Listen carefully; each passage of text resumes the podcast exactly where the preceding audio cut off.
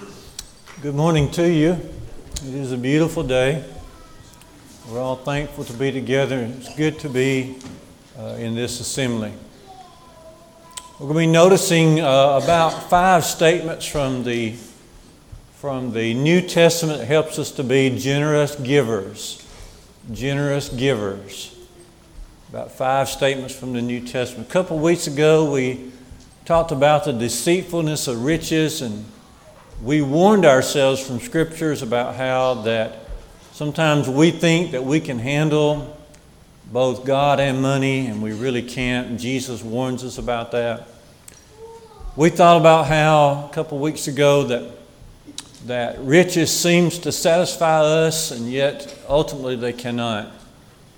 So, as a follow up to that um, discussion, we will notice how to be generous givers. Notice these five statements together. Someone has said that, that um, Christians are like wells of water.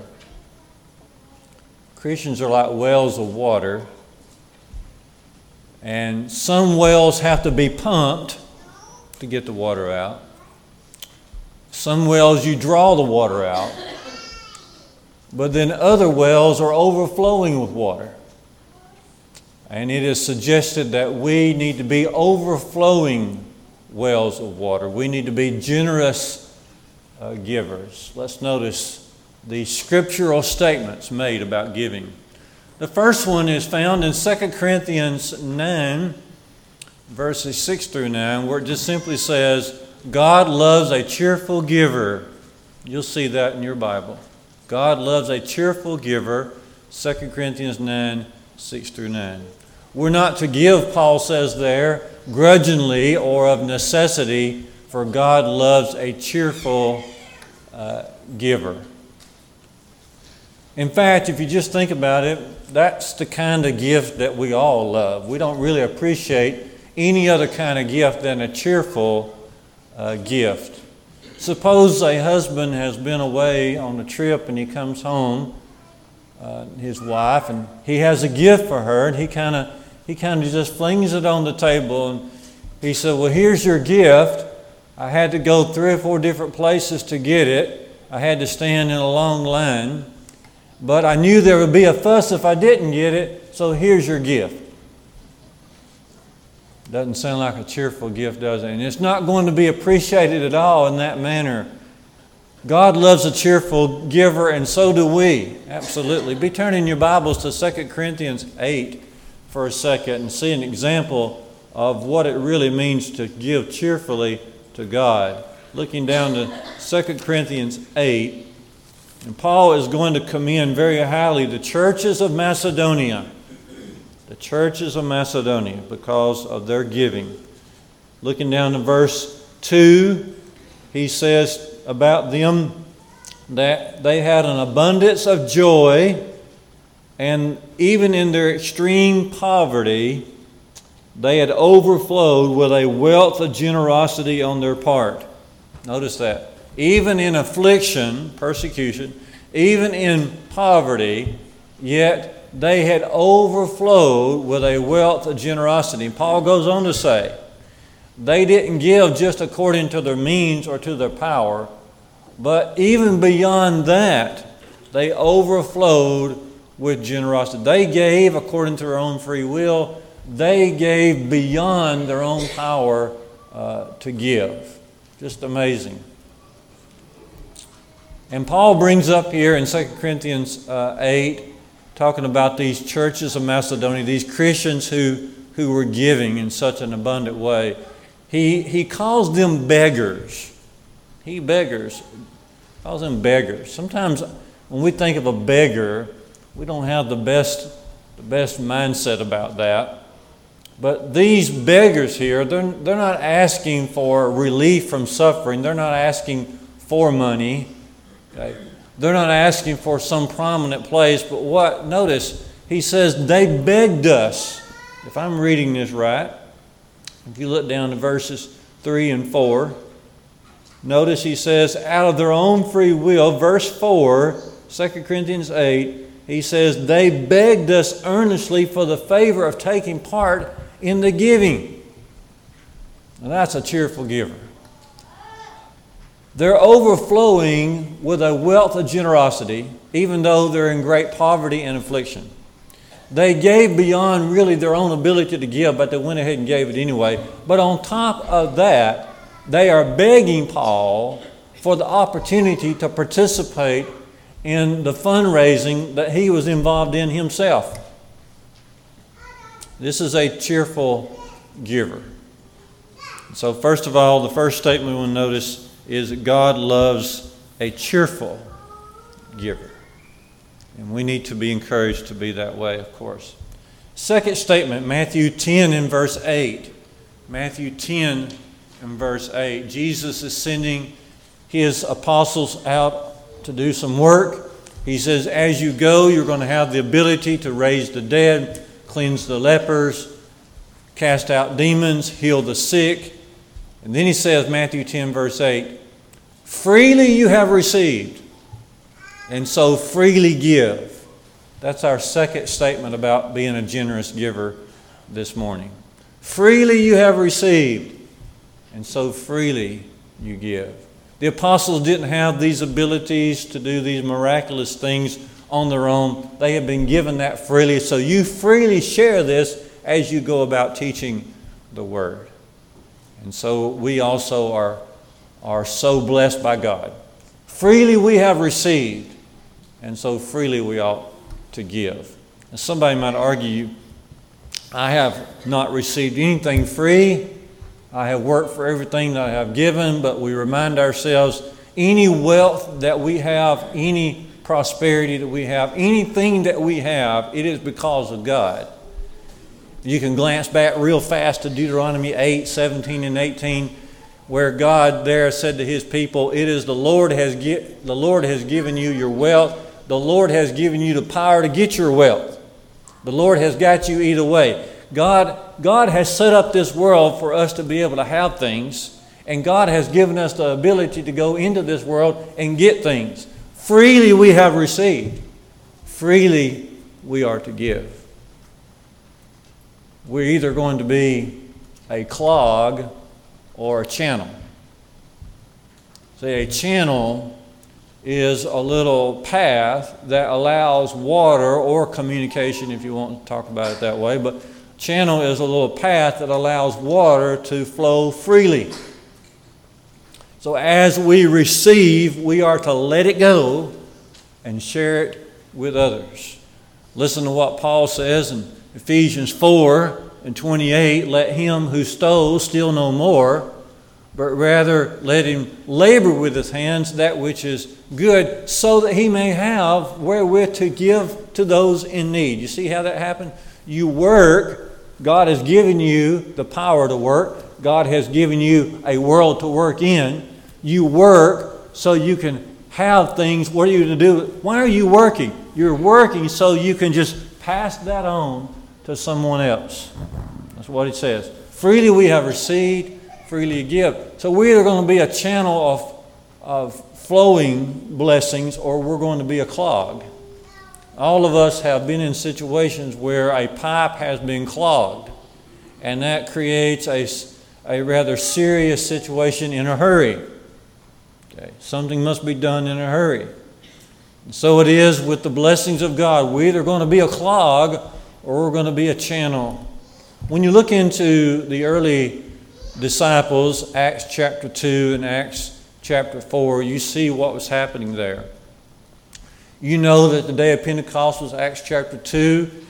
On the day of Pentecost, so many of the prophecies about uh, the Lord Jesus, so many prophecies about the coming kingdom are all fulfilled there. Many of the Jews who were there for Passover and Pentecost, they were beginning to recognize the prophecies being fulfilled. So instead of going back home, they stayed in order to learn more and to learn more and to learn more. That created sort of an emergency situation to where people needed housing, people needed food, people needed supplies. So what did the early Christians do?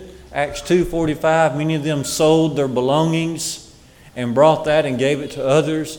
You jump over to Acts chapter uh, 4, And beginning about verse 32 and 33, you see them there. They're selling their lands, they're selling their houses. Acts 4, 32, 33, 34 talks about selling your belongings, your houses, your lands, bringing them, laying them at the apostles' feet so that people can have what they need. In fact, it says there in Acts 4, about verse 34, no one had any needs after all that.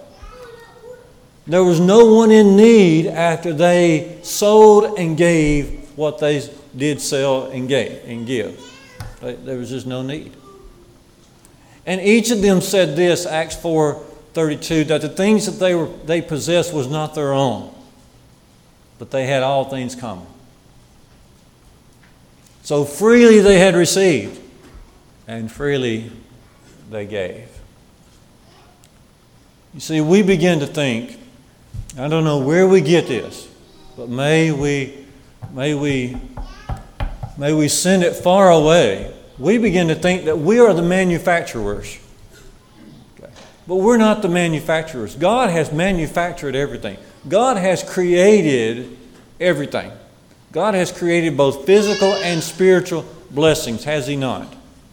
Okay. Our job is to distribute.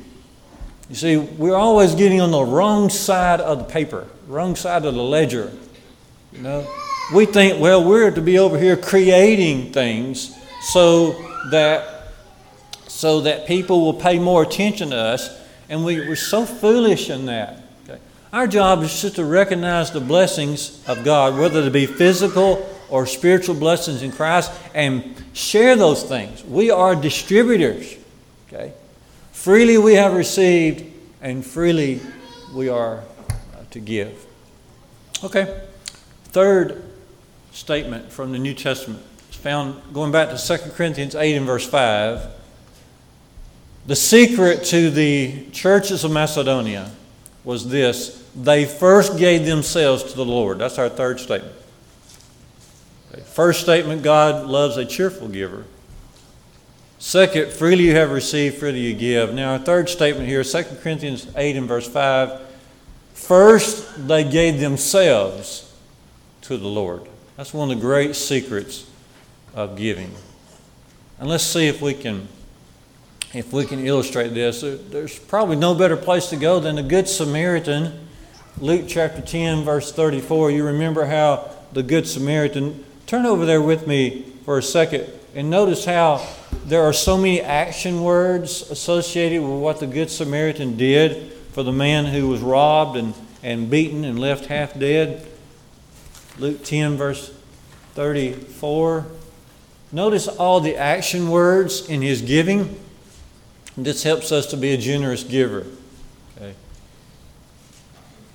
And we're focusing here on they first gave themselves to the Lord. See if you think that the Good Samaritan has given himself to the Lord. Okay. Well,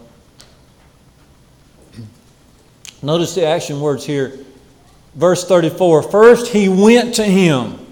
And that's a lot more than the, than the priest and Levite had done. They had passed by on the other side. First, he went uh, to him. Secondly, he bound up his wounds. Luke 10 34. Third, he poured on oil and wine. Fourth, he set him on his own donkey or animal. And then next, he brought him to the local inn. Notice these action words. And then when he got there with the inn, what did he do? He took care of him. And then the next day, verse 35, he took out two denarii. Notice what he's doing. All these action words. He took out two denarii. And then he gave them to the innkeeper. And then he said to the innkeeper, Take care of him, and whatever more you spend, I will repay you when I come back. Now, that is a generous giver in action. He has given himself first to the Lord, and so naturally these kinds of benevolent acts comes out of his soul. Now, to illustrate this further about giving yourself first to the Lord, I want us to think a couple minutes about the great apostle Paul. Okay. think with me for a moment or two about the great apostle Paul. One thing he says is 2 Corinthians 12 and 15. He says, I will gladly spend and be spent uh, for the sake of your soul. I will gladly spend and be spent. The, the idea of being spent is to allow yourself to be spent or to be used up entirely in the Lord's cause. You see, he first gave himself to the Lord. All right, so let's just think about that for a second in regard to the Apostle Paul. We are jumping around a little bit, don't get panicky on it, but, but if you want to be turning over to Philippians 3, that might be good because, first of all, it cost Paul to become a Christian. Philippians 3, 4, 5, and 6. And then 7 and 8 and 9. It cost Paul to become a Christian. He had to give up much of himself to become a Christian.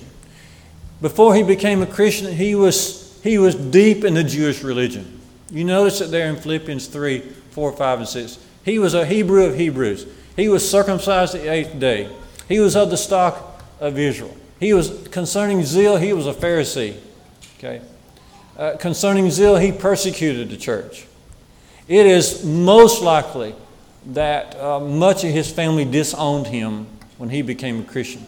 But notice what he says, Paul, in Philippians 3 in verse 7. He says, Those things that, that um, were gained to me, these things that were gained to me, I counted them as loss uh, for Jesus Christ. He says, In fact, I count all things for loss for the surpassing value, the surpassing worth of knowing Jesus Christ.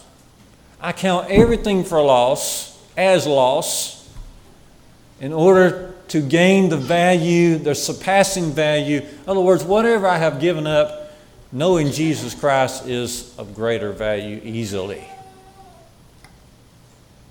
Paul had to give up a lot to become a Christian. I'm going to tell you, that's the same, maybe not to the same extent, the same way at Paul, but anytime someone becomes a Christian, you got to give up some things. It's going to cost you. It's going to cost you some Bible study. It's going to cost someone some serious reflection upon their heart and soul. Okay. It's going to cost some time. Okay. And, and that kind of process is going to be repeated over and over again. It costs to become a Christian. We were talking with some friends yesterday, and, and it's quite interesting that their son uh, is dating a, a young lady and had been talking to her about the gospel. And she did not grow up in the Lord's uh, church.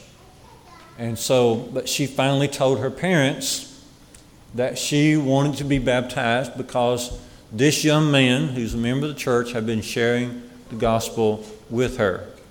And she'd been thinking about this for several months. When she told her mother, who's not a member of the church, her mother cried. This is modern day, cried and begged her not to do it. But she went ahead anyway. Her mother came to the baptism. And this happened about last part of March this year. Crying at the baptism, begging her not to do it, even. But the young lady went ahead and did it anyway. Why? Because she had put in the necessary time and study and serious reflection. It's going to cost us something. She didn't want to disappoint her mother, but there's something more valuable than that. And that is the surpassing value of knowing Jesus Christ. It caused Paul to become a Christian.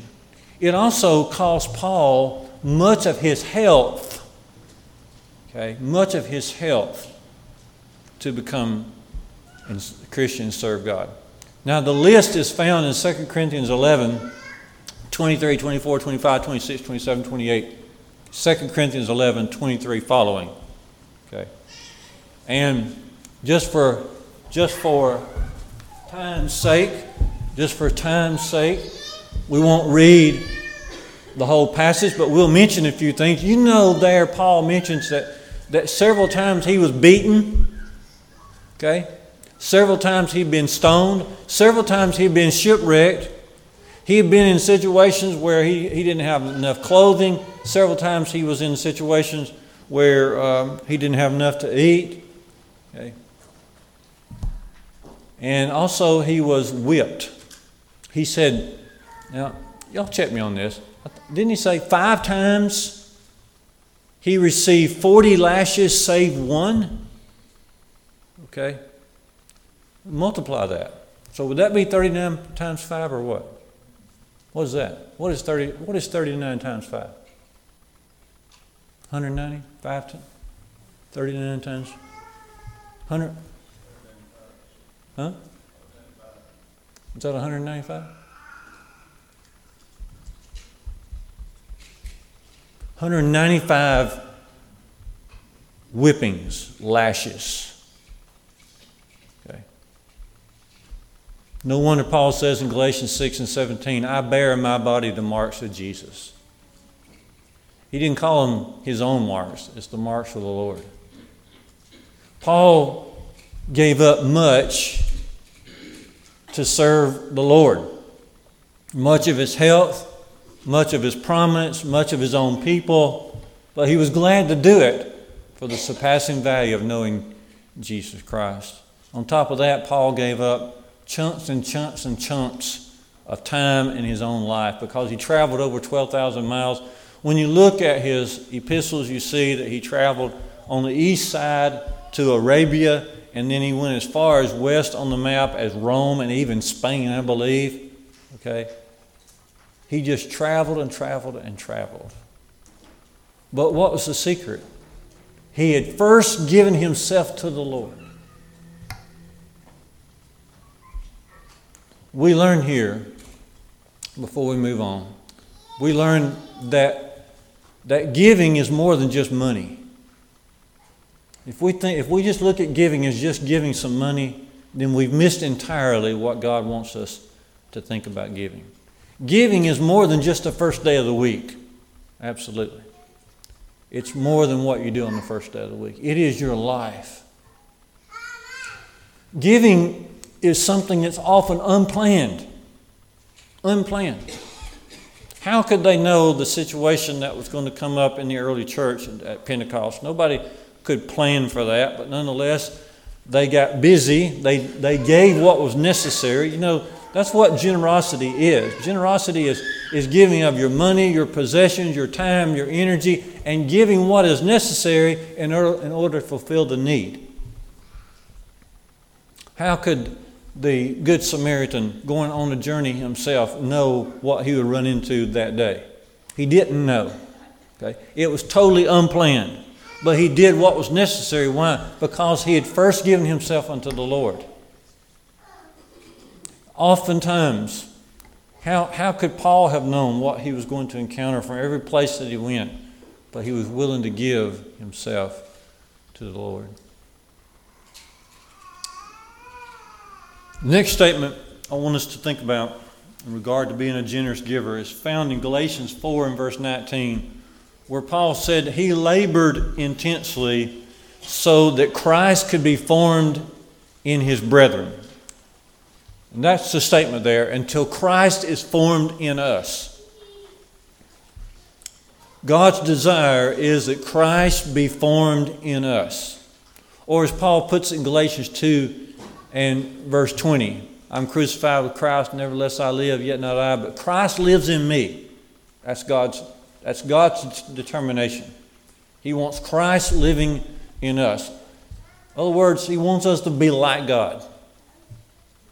And the thing that drives us to be a generous giver is that we know the only way to be a generous giver is to be like God. And the only way to be like God is to be a generous giver.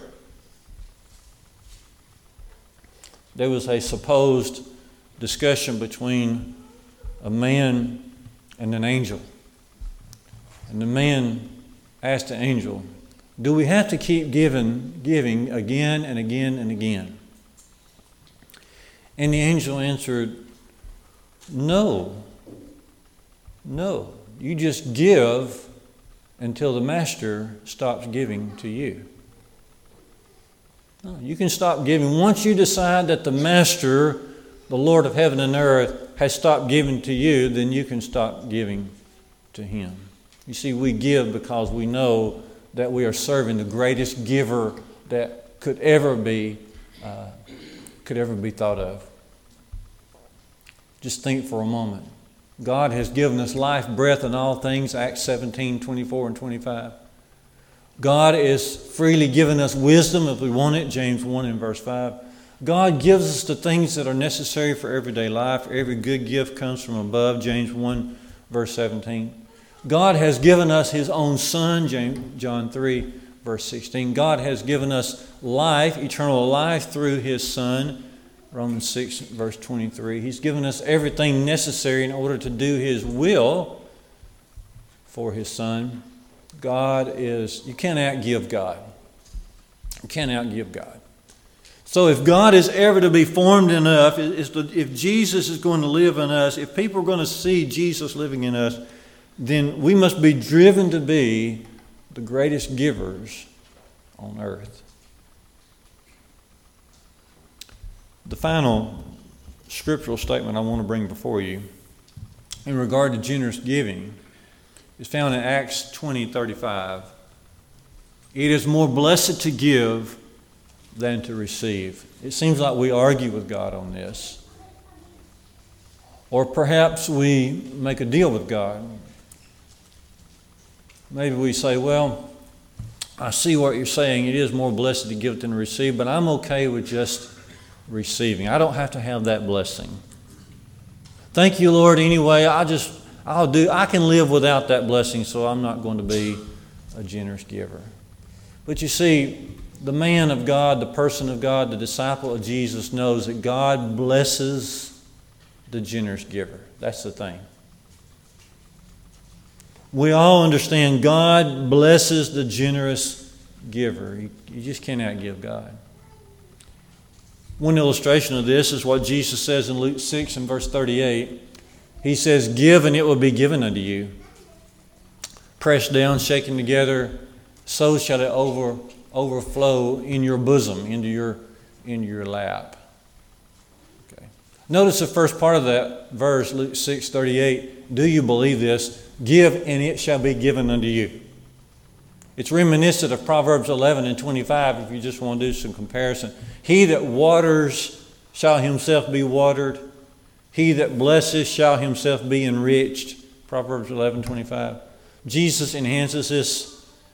Luke 6 38. Give, and it shall be given unto you. You, you see, the generous giver is a man of faith, he, he's a disciple. He just has faith. He knows that the promises of God are good, but do you know this? Do you know this? Do you believe this? Or is it just a passing thought? Is it just something said from the front of the church building? Is it something said from, from those who are just always talking spiritual? Or, or do you actually believe the Lord Jesus when He says, Give and it shall be given unto you? That should be far enough, really, when you consider who Jesus is and all He's done. That ought to be far enough. But He goes on a little bit, and He talks about this, this pressing down and this shaking business. And what He's referring to there is the clothes that people wore in those days. They would wear inner garments and outer garments.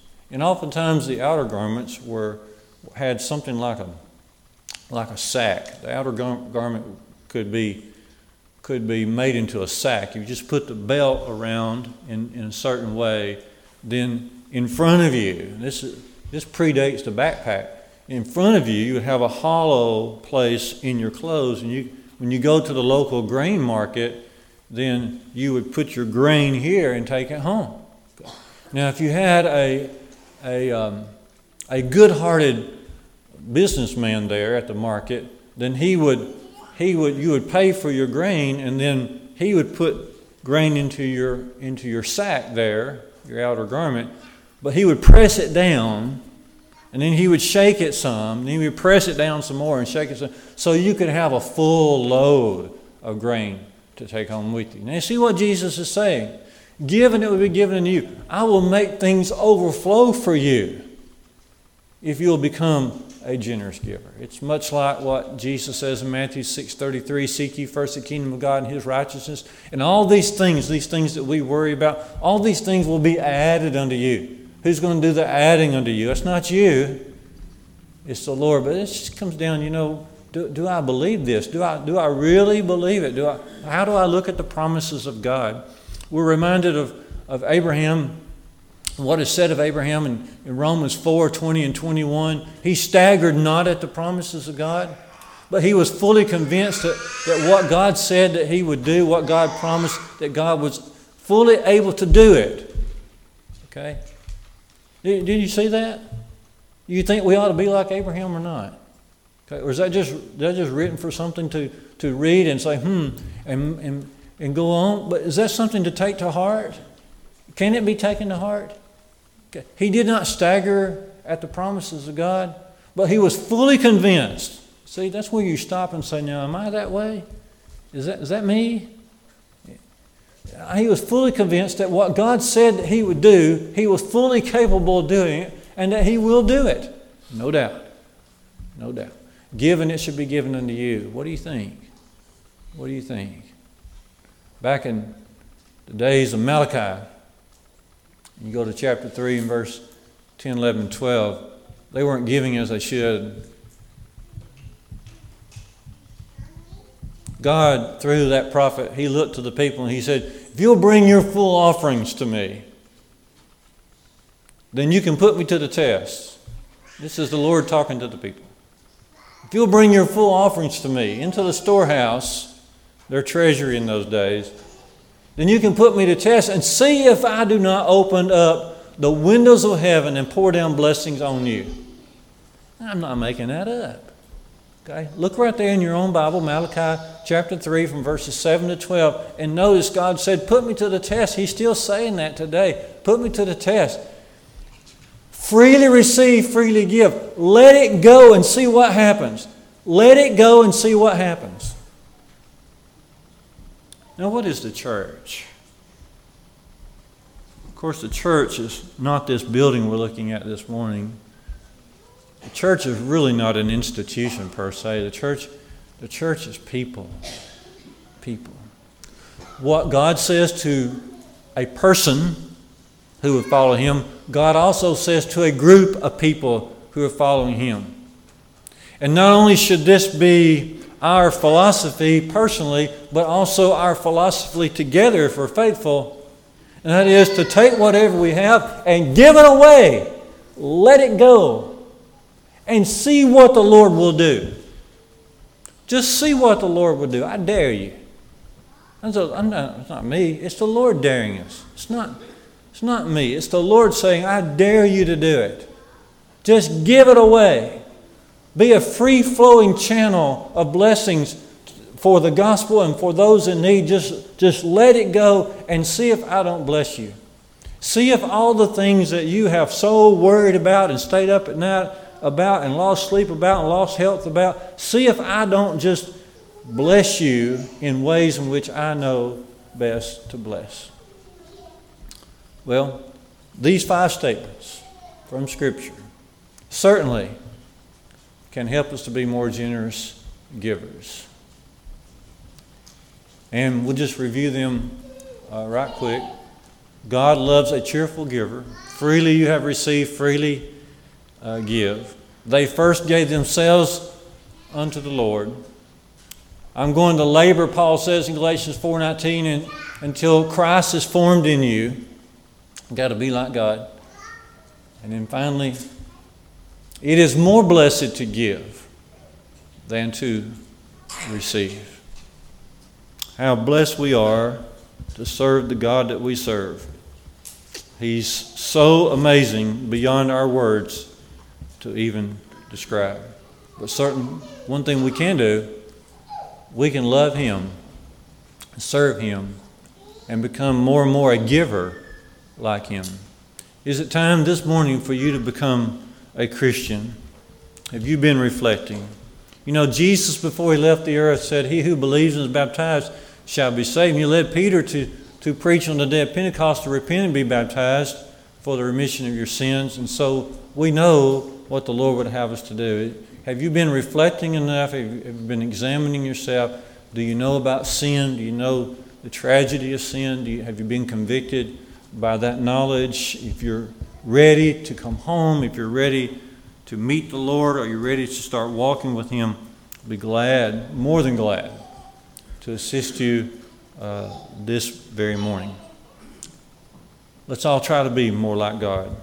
I believe that's what God wants ultimately is that we become more and more like him. Let's stand and sing.